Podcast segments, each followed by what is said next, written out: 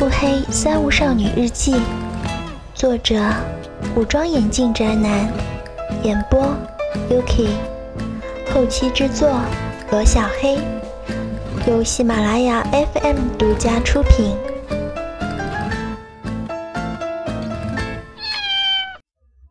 第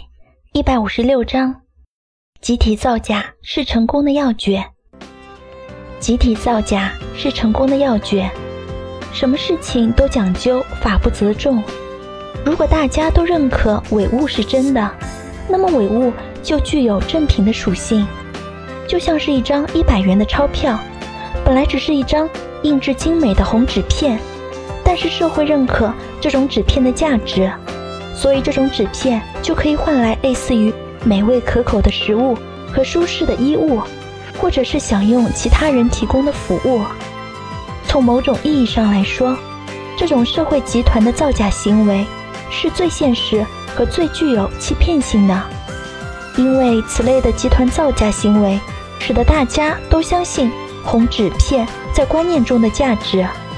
并且近乎于宗教狂热的态度相信。所以既然一张红纸片都能在社会集团造假的作用下产生如此大的魔力，那么把于梅这个真名同母异父的姐姐改造成人们观念中的真名，也就是可行的，前提条件是要大家配合。俗话说女大十八变，所以在青春期成长的女孩几年后就变成了另外一个模样，也是正常的。并且由于本来就有六七分像的缘故，接下来的事情就更简单了。可是于美的先天条件也不是完全可以取代胡真明的，因为她的身高比陈江五十五年出走的真正的胡真明还矮一公分，也就是说她的实际身高只有一米五九。但是这点不要紧，女孩子嘛，出门记得穿高跟鞋。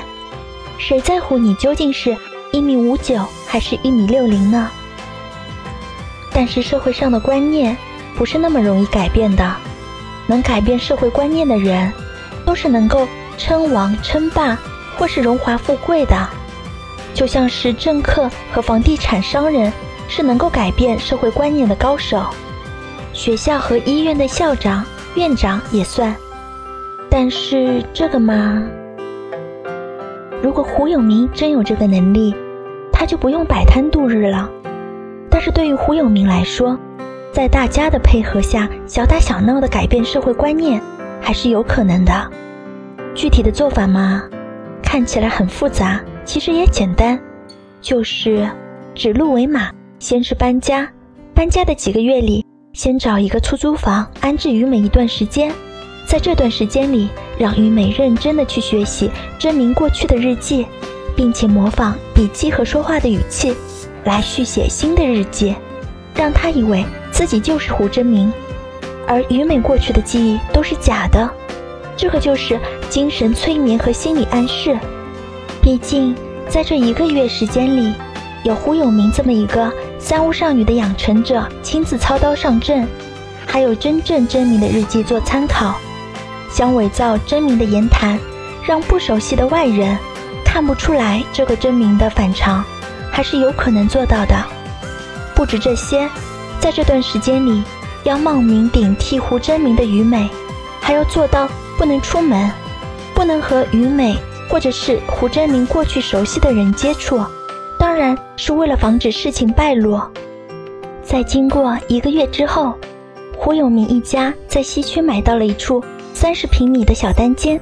胡有明对调了他的服装店，因为他也要做到几年内避免和以前熟人接触，因为市场里面有很多人都认识胡真明的脸。在胡有明夜以继日的灌输和心理暗示下，在对日记里真正的胡真明的模仿和研究下，在事情败露就要死的压力下，一开始精神即将陷入崩溃的于美逐渐接受了自己就是胡真明这个现实，在死亡的压力下强迫自己接受这个伪造的现实，做三无少女胡真明，或是事情败落遭遇黑白两道的报复。于美选择了前者，胡有明成功了，并且在胡真明的神秘电话的解释下，奶奶似乎也默认了这个伪真明的存在。